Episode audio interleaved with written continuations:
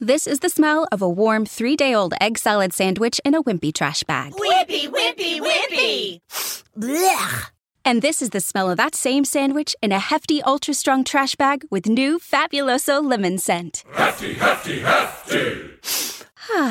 Smell the difference? When life gives you stinky, get Hefty Ultra Strong with new Fabuloso lemon scent. It smells like clean, freshly picked lemons. So no matter what's inside your trash, you can stop the stink and smell the lemon. With Lucky Land slots, you can get lucky just about anywhere. Dearly beloved, we are gathered here today to. Has anyone seen the bride and groom? Sorry, sorry, we're here. We were getting lucky in the limo and we lost track of time. No, Lucky Land Casino, with cash prizes that add up quicker than a guest registry. In that case, I pronounce you lucky. Play for free at LuckyLandSlots.com. Daily bonuses are waiting. No purchase necessary. Void where prohibited by law. 18 plus. Terms and conditions apply. See website for details.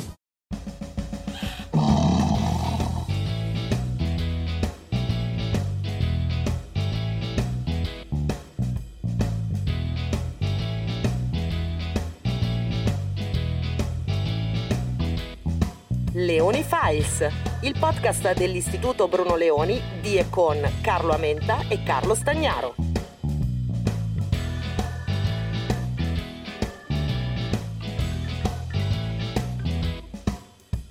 Buongiorno e bentornati a Leoni Files, il podcast settimanale dell'Istituto Bruno Leoni. Eh, come sempre, io sono Carlo Stagnaro e questa settimana ci onora della sua presenza Vabbè, vabbè, anche ora, il professor no. Carlo Amenta. Buongiorno a tutti, fa lo spiritoso e non è che, siccome è lui che decide tutto, agenda ormai, e non è più in collaborazione con Carlo Amenta, è di Carlo Stagnaro con ogni tanto quando lui decide Carlo Amenta. Quindi io mi scuso per le mie assenze che sono colpa del governo di Carlo Stagnaro.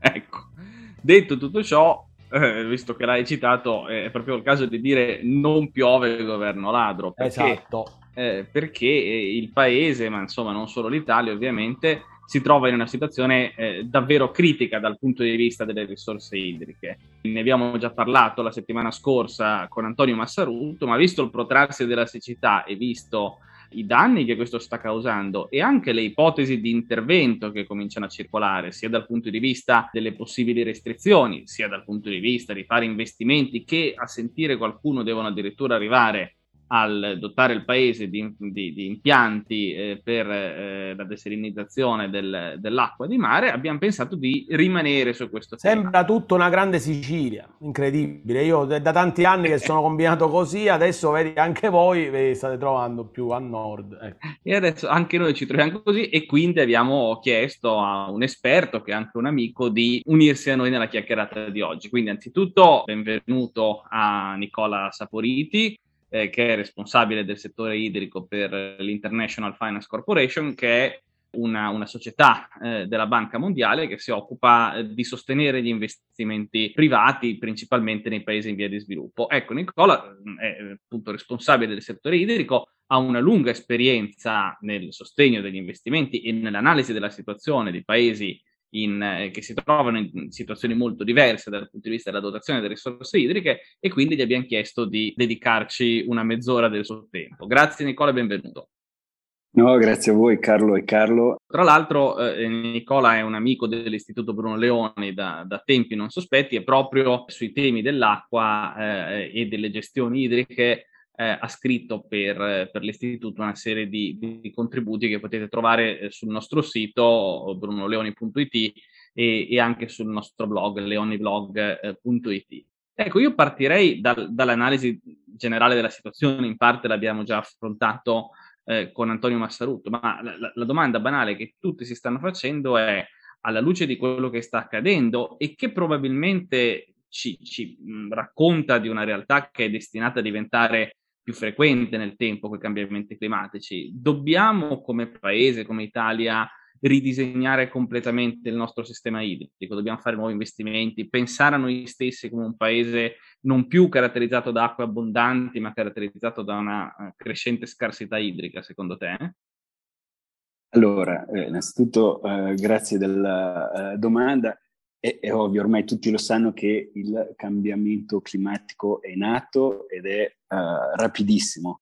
Se uno guarda, eh, di solito ci si concentra sulle previsioni dell'aumento delle temperature, però altrettanto importante è guardare eh, l'impatto del cambiamento climatico sulla distribuzione delle precipitazioni. E ci sono delle precipitazioni molto importanti e interessanti. Carlo prima ha detto che eh, gli sembra che tutta l'Italia stia diventando una Sicilia. In realtà è, è proprio così. In realtà è proprio così, se uno guarda le previsioni sulle precipitazioni vede che l'impatto sarà diverso in diverse parti del mondo, eh, ci sono posti dove il Sahel, il Sahara, dove eh, aumenteranno le, le, precipitazioni, infatti il lago Chad eh, si sta progressivamente riempiendo, non si parla più di quelle siccità che io mi ricordavo eh, da bambino, che, che, causavano anche problemi di fame diffusa in questi paesi, eh, però purtroppo eh, ci ritroveremo nel giro di qualche decennio ad avere in Italia, Grecia e anche nei Balcani con un clima che quello noi eh, associamo a, a, alla Tunisia purtroppo. E quindi probabilmente dovremo, eh, non immediatamente ovviamente, però eh, ripensare anche in parte a, eh, a, a, quali sistemi, quali infrastrutture ci, aff- ci affidiamo per eh, approvvigionare le nostre città e i nostri sistemi produttivi. Ecco Nicola, certamente abbiamo fatto l'esempio della Sicilia che appunto diventa purtroppo un paradigma per l'intero paese. Ricordo qualche anno fa, eh, quando c'era la crisi idrica, il presidente, l'ex presidente della regione Cuffaro affidò alla Madonna delle Lacrime la soluzione del problema e di lì a poco venne a piovere. Ma tolte questi, diciamo, espedienti che lasciano un po' il tempo che trovano anche per chi ci crede, sicuramente quando si ha a che fare con questi problemi che non sono nuovi, chiaramente, né nella storia né in alcune parti del mondo, le persone esperte che come te si occupano di queste cose sono in grado di suggerire soluzioni e comunque indicare la via. Lo abbiamo visto per la pandemia, c'erano tanti piani pandemici, nessuno di questi prevedeva il lockdown, quindi ce li siamo dimenticati e allora prepariamoci per tempo. Quali possono essere quegli elementi, quelle esperienze che possono tornare utili in questo momento al fine anche di garantire che la vita e la produzione e la possibilità di accedere alle fonti di acqua sia comunque il più possibile, se non normale, almeno sopportabile. Ecco, beh, grazie mille della domanda. In effetti ci stavo pensando prima di iniziare il collegamento, eh, mi sono messo nei panni di un ascoltatore, come mai hanno invitato una persona che lavora alla Banca Mondiale, che lavora nei paesi eh, emergenti, cosa avranno da offrire le esperienze in quei paesi? Sicuramente l'Europa, l'Italia ha molte più tecnologie, anche un sistema regolatorio, dei, dei piani molto più sviluppati. Beh, la verità è che la Banca Mondiale lavora in più di 160 paesi, no? quindi ogni tanto ci si trova a che, a che fare con delle situazioni particolarmente estreme, no? dei casi estremi in cui, in cui si testa la capacità uh, della società, della tecnologia di adattarsi e, e, da qua vengono delle lezioni che uno poi può esportare in altri paesi. No? Quindi uh, non so, se permettete vorrei raccontarvi l'esempio di Città del Capo che tanti conoscono come uh, una fantastica meta di vacanze, soprattutto invernali, quando la estate, che uh, neanche cinque anni fa ha vissuto una situazione veramente drammatica. Allora, prima Carlo ci dicevi tra il precedente podcast e il podcast attuale non ha ancora piovuto, beh, là a Cape Town tra il 2015 e il 2018 praticamente non ha mai piovuto. La stagione delle piogge che succede durante la nostra estate normalmente è stata in media del 50% inferiore del previsto per tre anni consecutivi. Un evento con una probabilità circa del 2% secondo le statistiche normali. E il sindaco si è trovato nel gennaio 2018 a, a fronteggiare una, una situazione estrema, uh, ha dovuto annu- annunciare alla popolazione che rimanevano 80 giorni di acqua nei serbatoi al, al, al consumo attuale perché era, i serbatoi, gli invasi erano pieni a meno del 20%, intorno al 15%. Allora, come ha fronteggiato la città uh, questa situazione? Fortunatamente erano abbastanza preparati e hanno messo in atto uh, tre tipi di uh, manovre. No? Da, da opere fisiche hanno ridotto la pressione in tutta la città, la le, le perdite di rete sono una funzione diretta della pressione e quindi l'hanno abbassata il più possibile. Automaticamente le perdite nella rete si sono ridotte di eh, molti punti eh, percentuali. Poi ovviamente hanno messo in atto ehm, eh, un programma di eh, riparazione delle perdite più eh, evidenti, riparazione delle perdite che sappiamo è in assoluto l'investimento col maggior eh, rapporto costo-beneficio quando si parla di conservazione delle, delle, risorse idriche in contesti urbani. Poi però, a parte le misure fisiche, ovviamente non potevamo costruire un, un, impianto di desalinizzazione che richiede, nei casi migliori, nei paesi del Medio Oriente, magari cinque anni tra progettazione, autorizzazione, studi di impianti ambientali, ma anche opere civili, forniture dei materiali, immaginare. Loro, a dire vero, pensavano di affittare un paio di chiatte eh, di quelle che servono per fare i dragaggi, queste cose, parcheggiarle nel porto di Città del Capo, installarci sopra su una dei generatori diesel, immaginate il rumore e l'inquinamento, e sull'altra dei, dei moduli eh, eh, contenerizzati di disalinizzazione temporanea, a un costo che eh, la, lasciamo stare. No? comunque, questa ovviamente l'impianto grande non, non se ne parlava neanche. Quindi hanno messo in, in atto altre misure che noi diciamo soft, right? non fisiche. Eh, dal punto di vista economico hanno stabilito quattro livelli, una politica in cui c'erano quattro livelli di eh, azione. Allora, se, eh, quando i serbatoi raggiungono un, un livello del, adesso non ricordo i numeri, il 15%, eh, bisognava automaticamente eh, emanare dei divieti, divieti di irrigazione, lavare le macchine, eh, eccetera.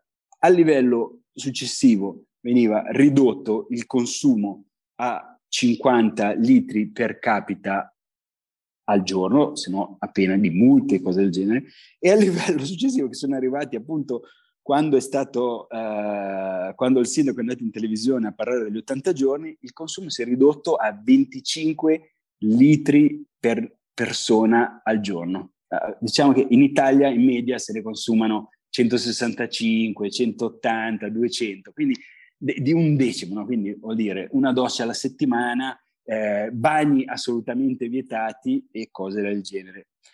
Um, però non, è, non era sufficiente, hanno fatto passare qualche settimana e hanno visto che questi divieti, eh, diciamo, spontaneamente non, non funzionavano. No? Il, il, consumo dell'acqua non veniva ridotto in maniera volontaria e non sarebbero mai bastati neanche so, centinaia di squadre di poliziotti e vigili urbani girando per la città a dare multe, certamente non potevano guardare nei bagni e vedere se la gente si faceva la doccia o, o, o, o riempiva la vasca da bagno. Allora quello che hanno fatto hanno semplicemente agito e, e qua eh, mi sa che eh, gli ascoltatori salteranno sulla sedia, hanno reagito sul prezzo dell'acqua.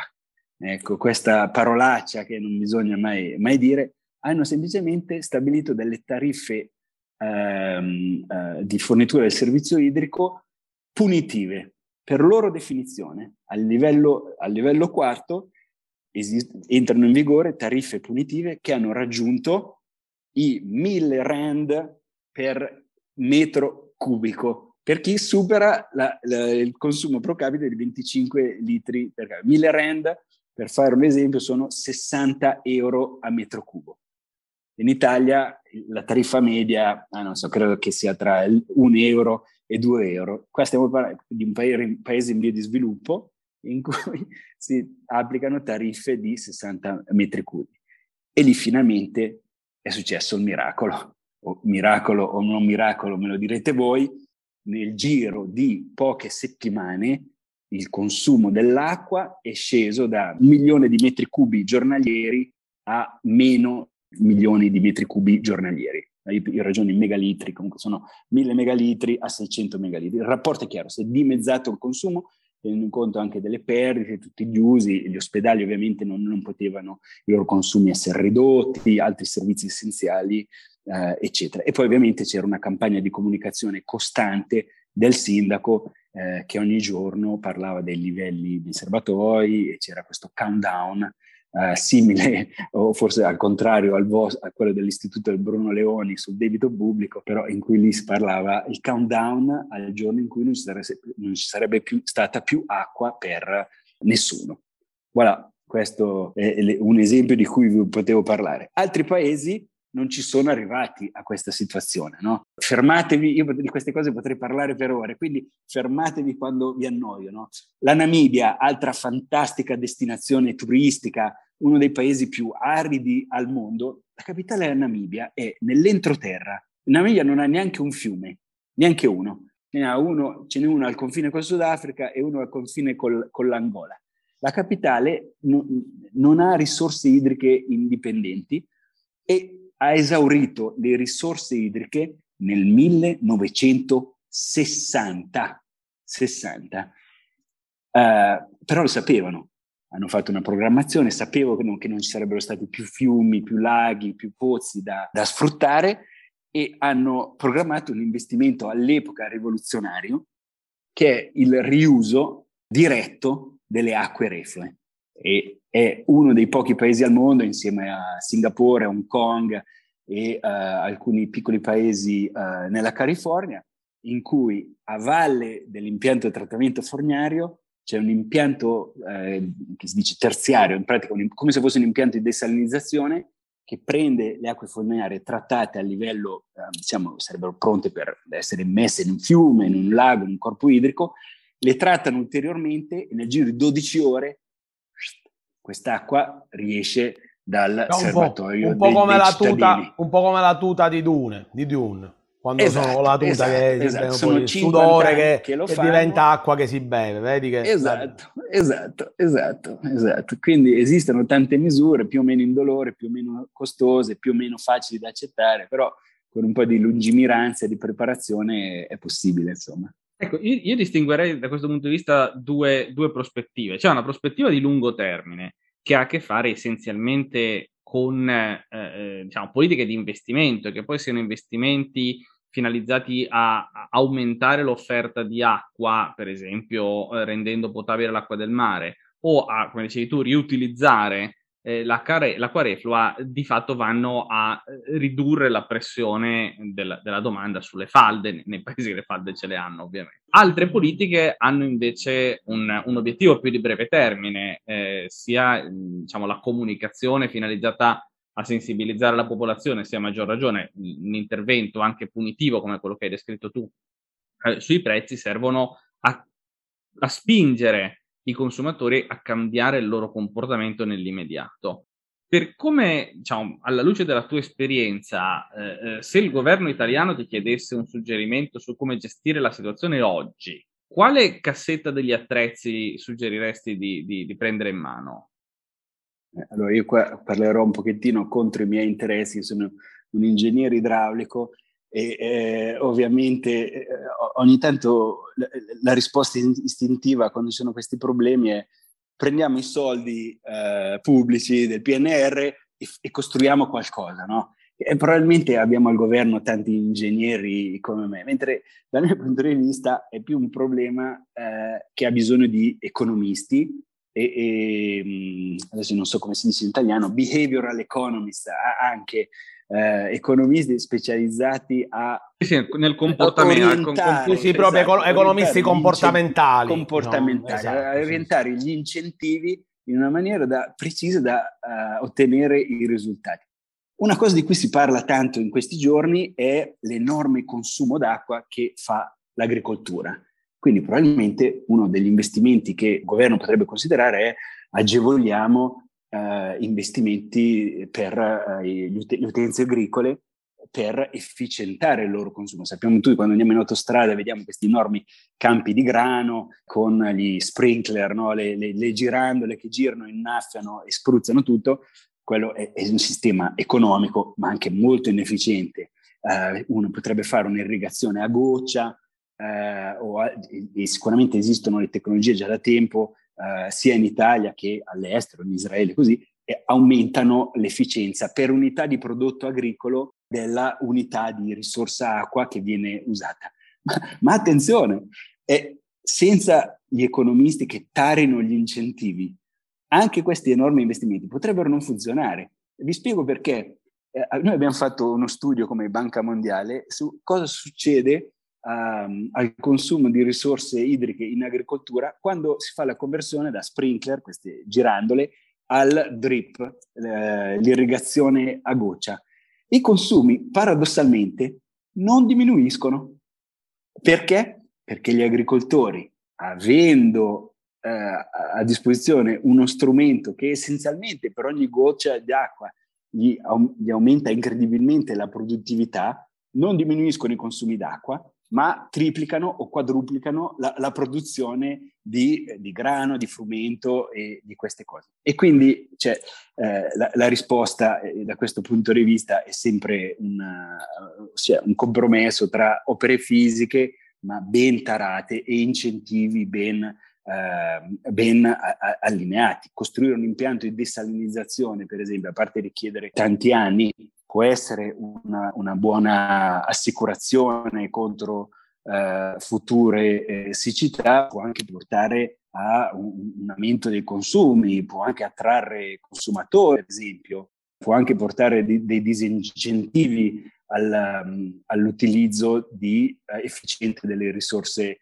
idriche. Noi, che abbiamo forse più economisti che ingegneri all'interno della Banca Mondiale, tendiamo uh, quando ci richiedono dei prestiti o uh, dei finanziamenti per uh, delle consulenze per realizzare impianti di sanizzazione nei paesi in cui lavoriamo, sempre a, richiedere che la ricerca delle perdite e, il, e la, la, realizzazione di un impianto di sanizzazione vadano assieme, assieme. Perché se no tutta questa nuova disponibilità d'acqua potrebbe portare, dare l'illusione che esista uh, una sicurezza fornitura idrica, ma che poi non c'è, uh, uh, un disincentivo a ridurre gli sprechi, alla fine ci si potrebbe ritrovare nel giro di pochi anni uh, in una situazione peggiore a quella di, di, partenza. Ecco, Nicola, a parte che mentre parlavi mi veniva in mente il campo da golf come esempio di posto dove diciamo, l'acqua è abbastanza utilizzata anche per motivi soprattutto diciamo, ludici del sottoscritto e quindi mi preoccupa, certo. mi preoccupa certo. particolarmente certo. questo ragionamento. Ecco, però eh, c'è anche un tema, mi sembra nel tuo ragionamento, eh, lo hai detto chiaramente, un tema di incentivi personali, un tema di prezzo. Beh, c'è un tema più generale, per dirle con gli economisti, di scarsità della risorsa. E quando la risorsa è scarsa, certamente il prezzo che anche oggi vediamo nel campo dell'energia essere martoriato e quindi dare poi vita diciamo, a una serie di problemi proprio di consumi, no? la bolletta che ti viene abbassata artificialmente fa sì che tu non risparmi quell'energia che invece dovessi risparmiare. Ecco, ma in Italia, dove eh, diciamo, le gestioni idriche sono sempre state pubbliche e spesso, diciamo, quando privatizzate, fintamente privatizzate, c'è davvero per rispondere a chi diciamo, pensa che la soluzione sia l'acqua pubblica o un problema di acqua privata, oppure forse dovremmo preoccuparci del contrario? Eh, guarda, non, non, è, una domanda un po', un po scomoda, insomma.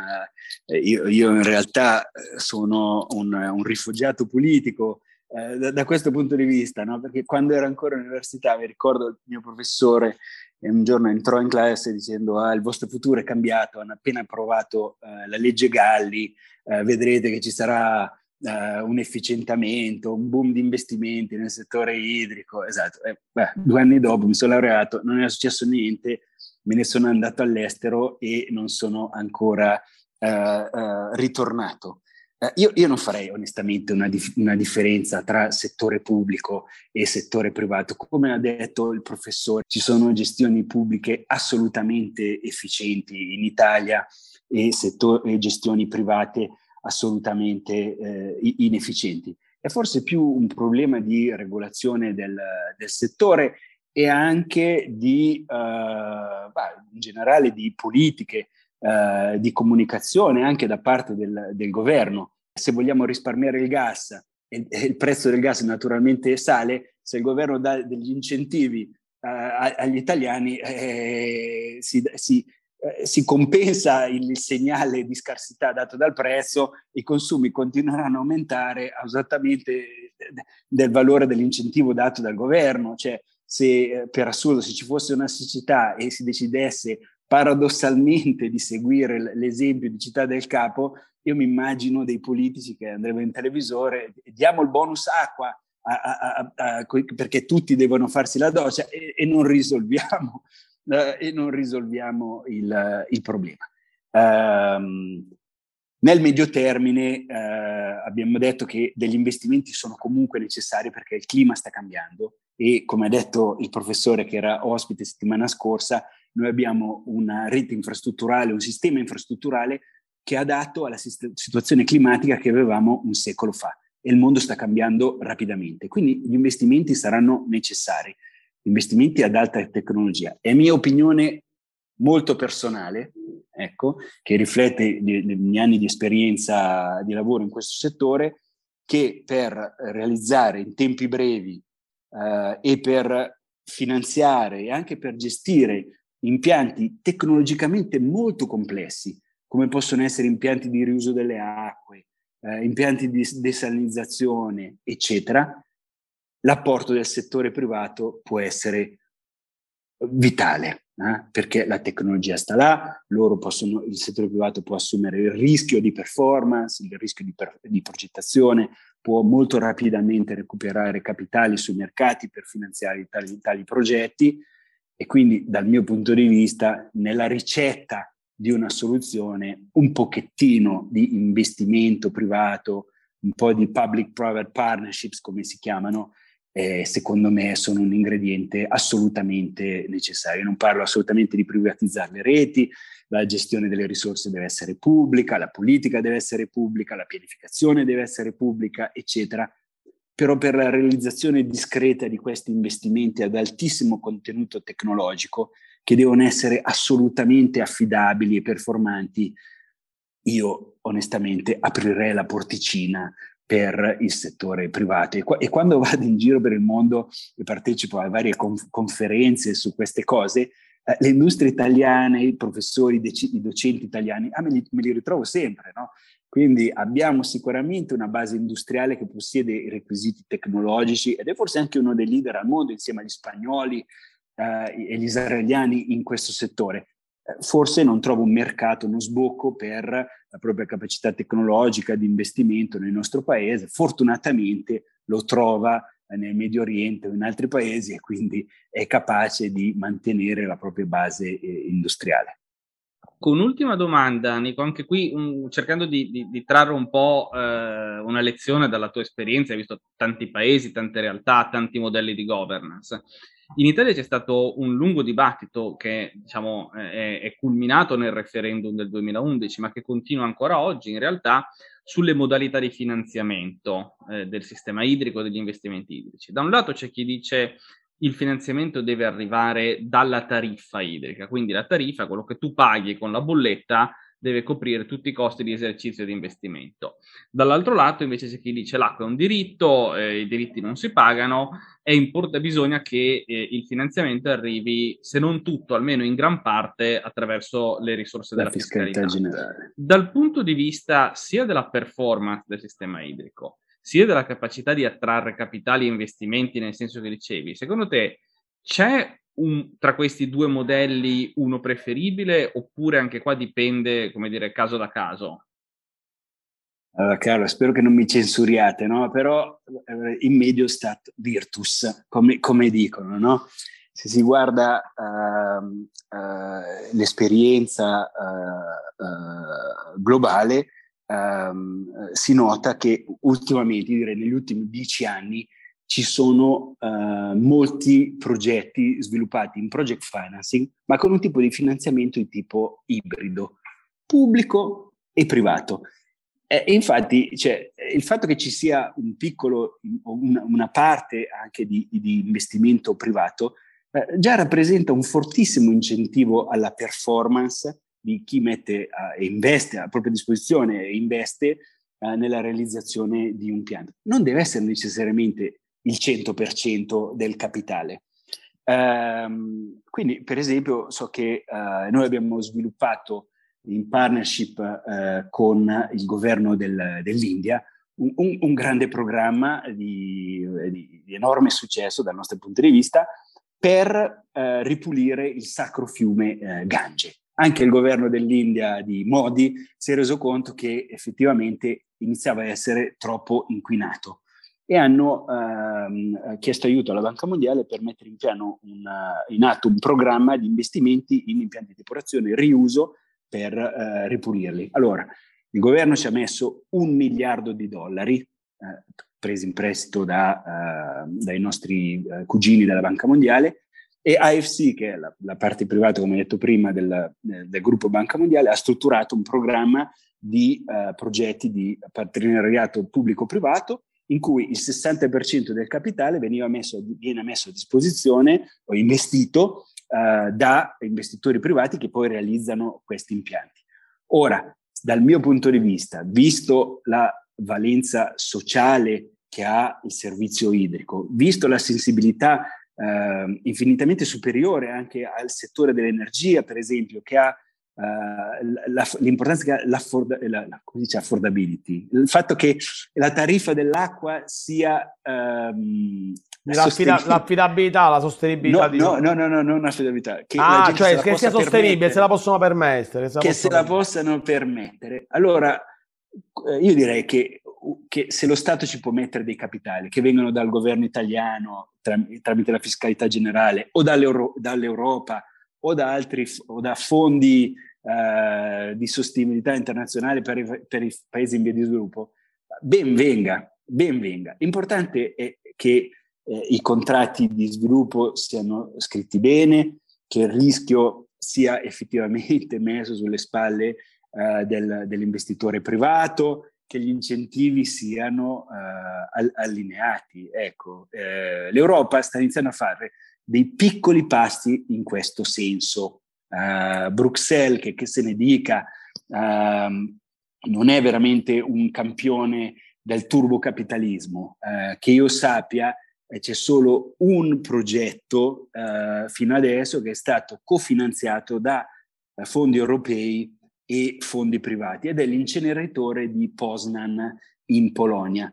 Però c'è un movimento in questo senso e io credo che sia in Europa che fuori veramente il futuro degli investimenti eh, anche nel settore idrico ma anche nei rifiuti eccetera dove sono, esistono le stesse problematiche sia in, nel uh, riuscire a mobilitare uh, fondi privati e fondi pubblici uh, e, e, e, unirli in una ricetta eh, vincente, lasciando però dei forti incentivi sulla performance del, del privato, no? che se poi non, non, non, non, porta i risultati, produce impianti che non funzionano, non è affidabile o la qualità dell'acqua fornita non funziona, per dire ovviamente perde eh, tutto o parte del proprio eh, investimento. Ecco. ecco, allora ringraziamo Nico Saporiti che è stato con noi e ci ha ricordato di fatto che i problemi complessi vanno affrontati con soluzioni che certamente sono complesse, ha ricordato l'importanza della eh, partnership pubblica-privata e l'importanza di riuscire a ripartire bene i rischi perché la letteratura economica è piena di esempi proprio nei quali poi invece lo Stato finisce con l'essere il soggetto che anche grazie a fenomeni di crony capitalism finisce con salvare i perdenti o col far gravare tutti i rischi sul soggetto pubblico e sui contribuenti. Ancora grazie a Nico Saporiti, responsabile del settore idrico di ITC parte privata Piacere. della World Bank. Grazie per essere stato con noi e speriamo presto di poter vedere anche innovazione, incentivi, norme sociali e comportamenti lavorare all'unisono in modo da risolvere problemi che come questo, che sono chiaramente problemi che richiedono grandi soluzioni. Grazie. Grazie mille. Grazie a voi. Avete ascoltato Leoni Files, il podcast dell'Istituto Bruno Leoni, ogni venerdì su YouTube e sulle maggiori piattaforme podcast.